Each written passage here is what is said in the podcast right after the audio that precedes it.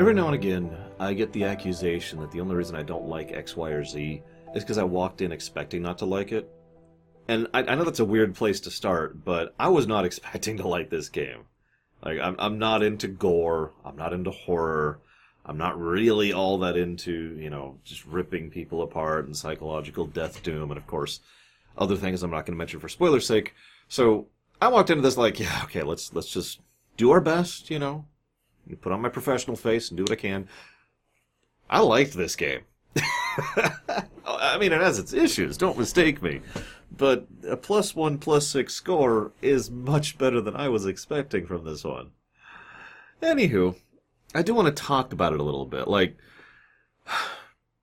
the core gameplay elements are okay would probably get boring after a while. Something I've talked about a lot lately, especially when it comes to video games, but this also applies to movies and television as well, is you need to use your time properly. I know I've said this before, and I'm going to say this many more times because I need to hammer this point in until it's absolutely clear for everyone. Because I I see so many people saying, "Oh, this is too long." It's nah. length isn't the problem. It's what you use the length. It, it's how it's the density of it and how you use your time. That's what really matters. I think this game actually uses its time very well. At no point did I feel bored or even the beginnings of boredom. Like, it was just like, yeah. If it had gone on, say, about four, five, six more hours, I'd probably start feeling the beginnings of boredom. And at about the eight hour mark, I would have probably officially gotten to the point of like, okay, I'm, I'm done with this. Because the core combat just isn't that engaging, but it is engaging enough for the duration, right? Well designed is the point I'm trying to make. You know, the dismembering, uh, the fact that you can stomp on them, the fact that they get stunned temporarily, the fact that you can stasis them, the fact you can throw stuff at them. You have options. It's not a huge kit, but it is enough of one that, you know, you feel like you're engaged as you're playing through it, at least I did. Uh, this is also exemplified by the fact that the enemy design is actually quite good. There's a decent variety to the enemies visually, obviously, but also in terms of how they operate and oh, I didn't write down their stupid name. It's like the Seekers or something like that. Were awesome. I love fighting them. It's the guys who like hide out and kind of peek around the corner and they try to bait you out and they rush around and just awesome enemy design for those guys.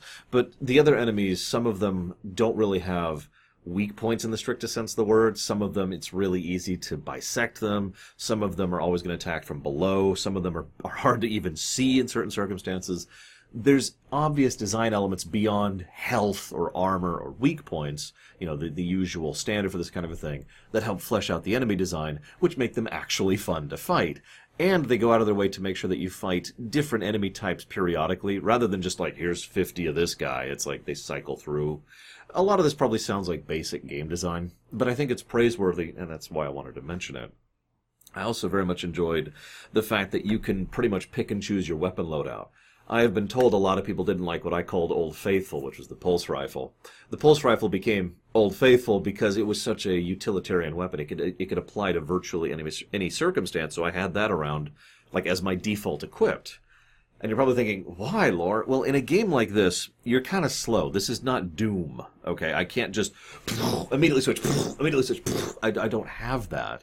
What instead I have is, okay, hang on, let me switch to this weapon, and okay, let me aim it, and then there's a nice delay to virtually everything you do, which means you need to be just a little bit more tactical about how you fight, especially if you're starting to run low, low on ammo. Thankfully, that little hologram ammo indicator is nice and obvious at most times. The HUD in general is good in this game. It's not perfect, but it is good. I like the the Crysis. I call it the C thing because it's C on the key. I played mouse and keyboard, by the way. This the uh, cryo, excuse me, cryo indicator which is on the back, and of course your health indicator, which is there, which not only just indicates the amount of health pips you have, but also colorizes to give you a general idea of how your health is doing. Excuse me, I got something stuck in my eye here. That's not a euphemism. I literally had something stuck in my eye. The the little holographic pop-up indicator showing how much ammo you have left. The fact that when you swap weapons, you can see how much ammo you have total. Little things like that were good. The interface wasn't great, but the HUD was good. And I distinguish those two because the interface was actually awful on mouse and keyboard. I don't know if it's better on con- console or not, uh, you know, with controller, but pulling up the inventory and the fact that you still had camera control and you're trying to see it because it's literally being projected next to you like over here, and so you're like, well, hang on, let me let me swivel the camera this way so I can see what's in my inventory. And the fact that you had to do everything, it, it feels like a, a not good PC port. It feels like a game that's made for console. Not really holding that against it, but I, in general, I was not a big fan of the interface. And the controls of the game, again, I don't know if this feels different on controller. It felt like a weird in between of tank controls and standard sled control, uh, first person shooter controls. Like the two just met in the middle. We're like, okay, let's get the worst of both worlds. I kind of got used to it by the end of the game, but at no point did I find controlling the game to be actually fun. Then that, that was part of the problem. But ignoring all that, the fact that you this has been a heck of a tangent, hasn't it? Because now we're going right back. You thought I forgot. No, the guns. You can customize the guns and set them up and improve them. I, let me let me retract that statement. You can't customize them. You can upgrade them. You can make them better. Now, there's only so many, so you can only upgrade so much. I only upgraded one gun pretty much all the way, and then two guns a little bit, which would be the line gun, the pulse gun. I already talked about that, and uh, whatever the shotgun is. I think it's the force gun. I, I can't remember the name, but it's it's effectively the shotgun. I also carried around the what was the fourth gun? The fourth gun. It was something I barely ever used. I remember that. Shotgun, line gun, line gun, shotgun, pulse gun. What the heck was my fourth weapon? Did I? Ha- I might not have. I, th- I think I actually didn't carry a fourth weapon. I tried them all out. I went down the list and tried out each of the guns to find out what I liked. The Ripper was amusing, but ultimately more of a close quarters thing. Good for that, though. Good for that. But honestly, I felt the shotgun applied for that. The Pulse was what I used for long range, and if I needed to bisect something quickly, that's what the line gun was for.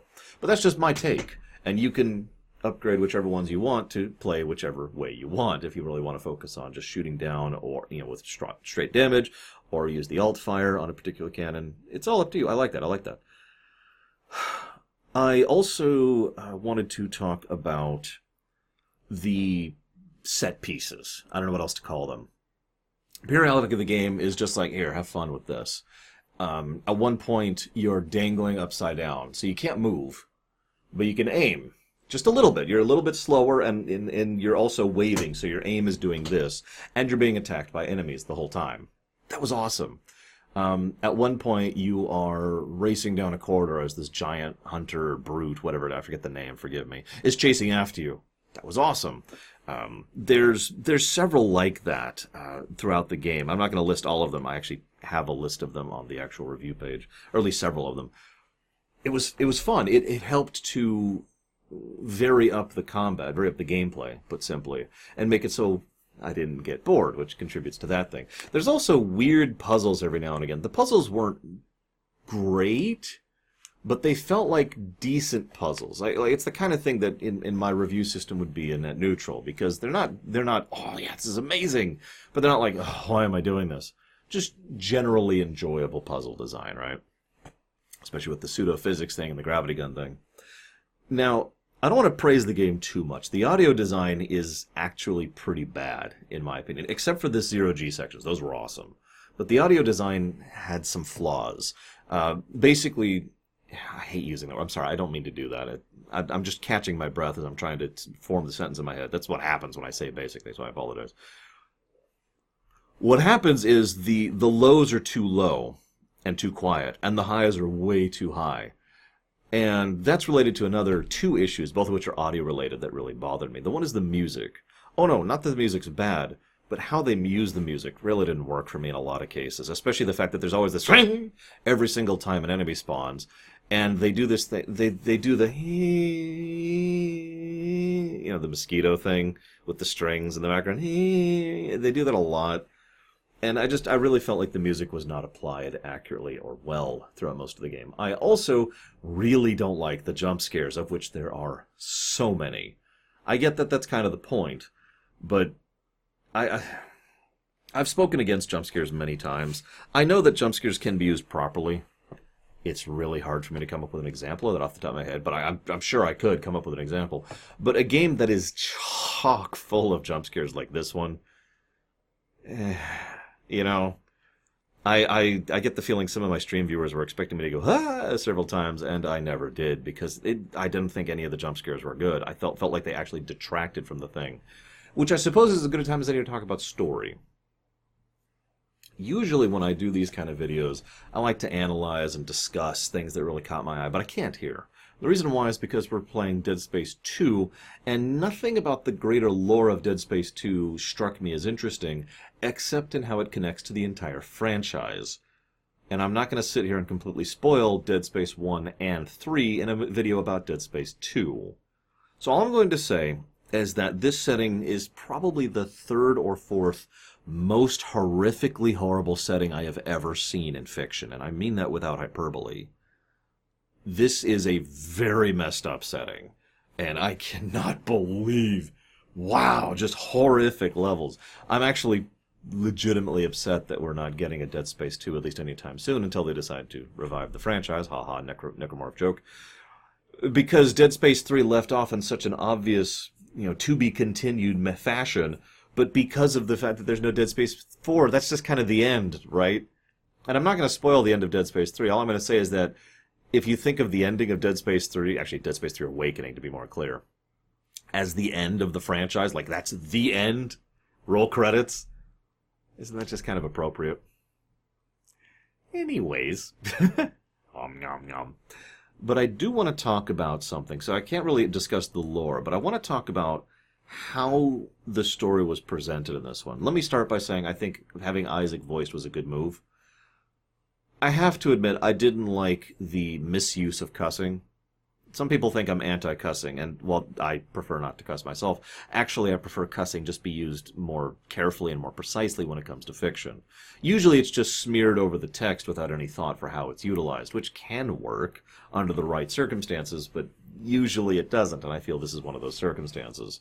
I also think that the occasional, oh my god, holy crap, I can't believe it, which was just a regular recurring narrative, as in literally narration that was happening of, oh my god, every time some horrible event would happen, got a little bit old.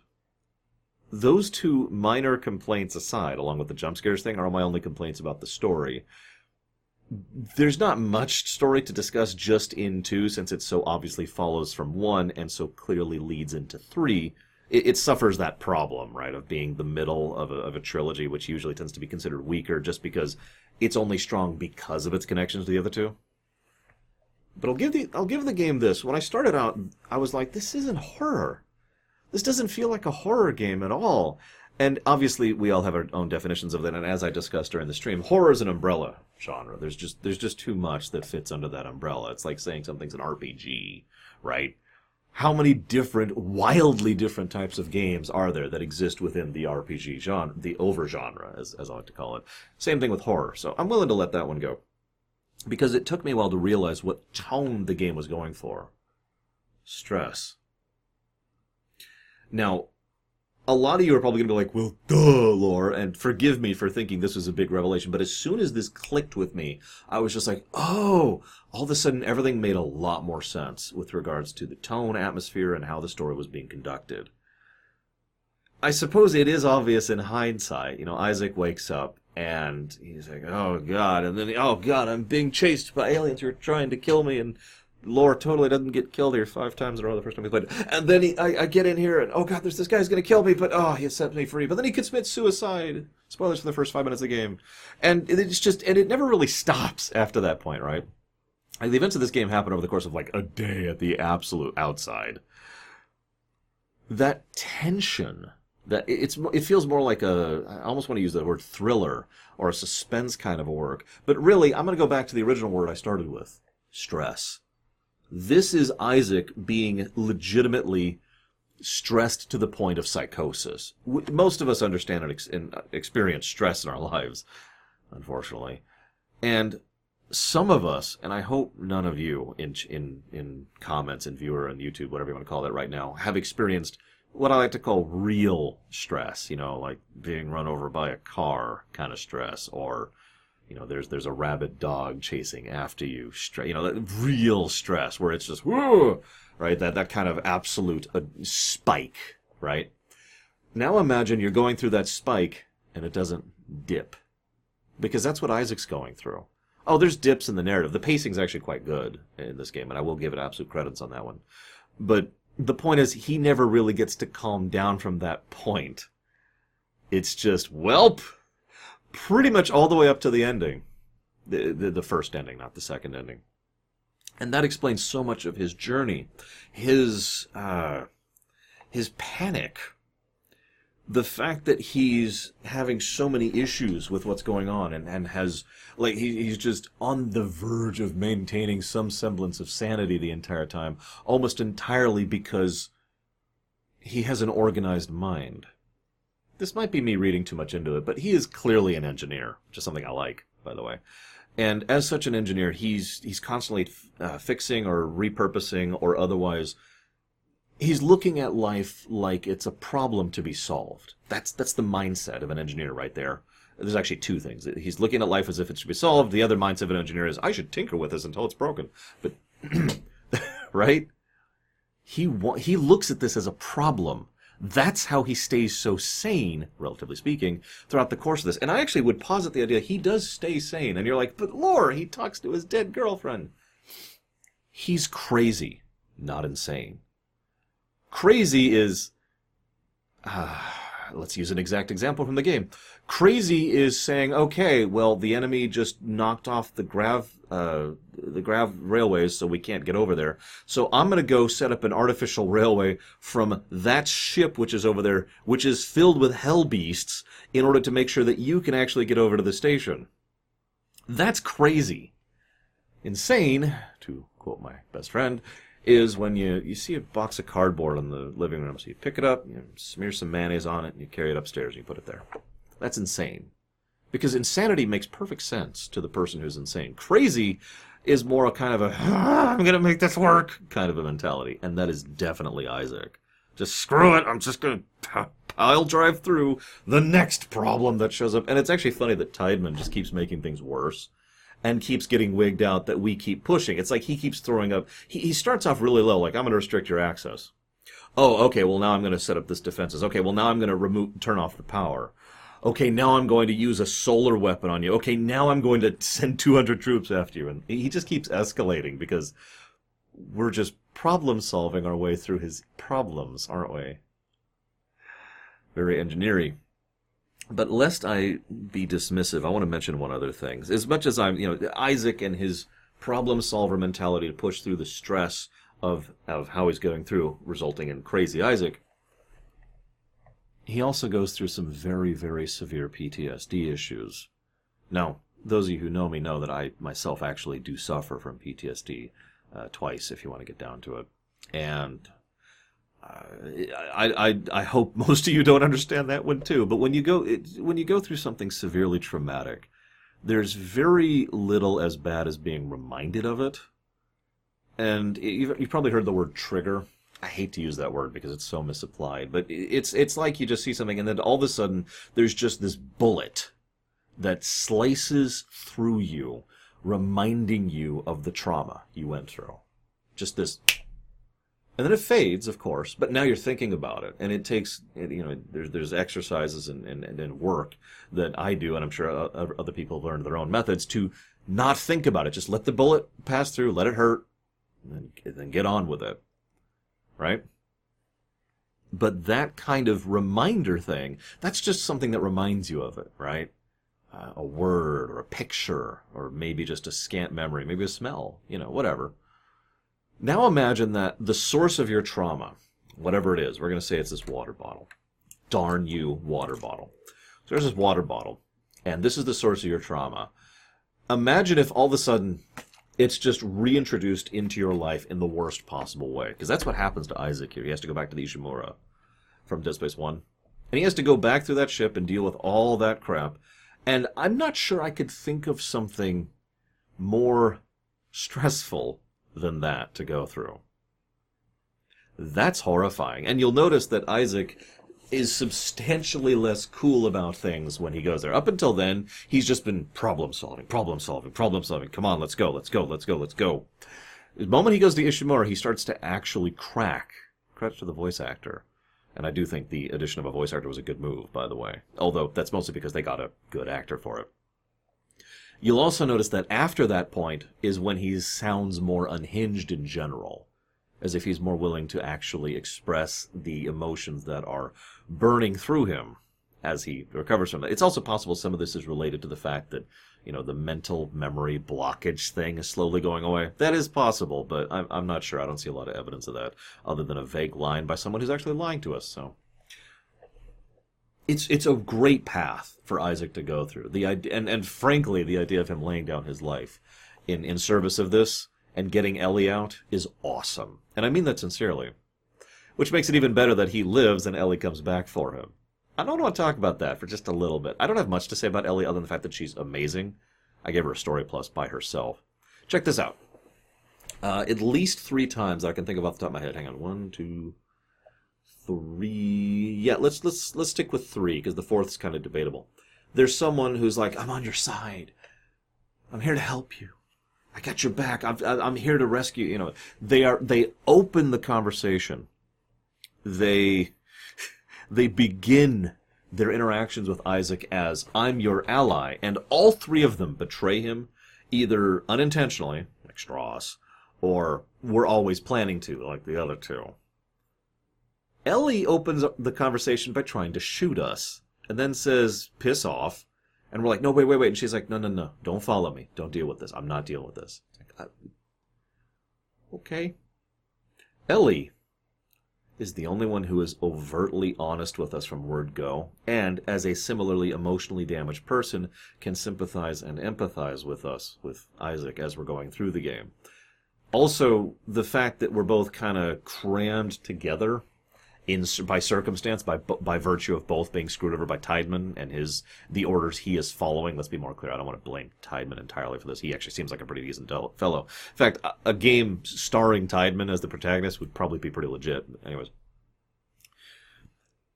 Ellie's arc and her slow warming up to us and the fact that there's just this bond that is automatically created in that way that only violent circumstances can emulate, right?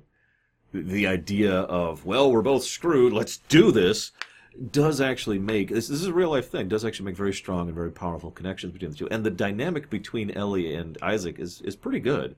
And most of their conversations are pretty good too. Certainly better than isaac and nicole. Yeah. I also really like his bit where he's like no i'm gonna let you go. You go ahead.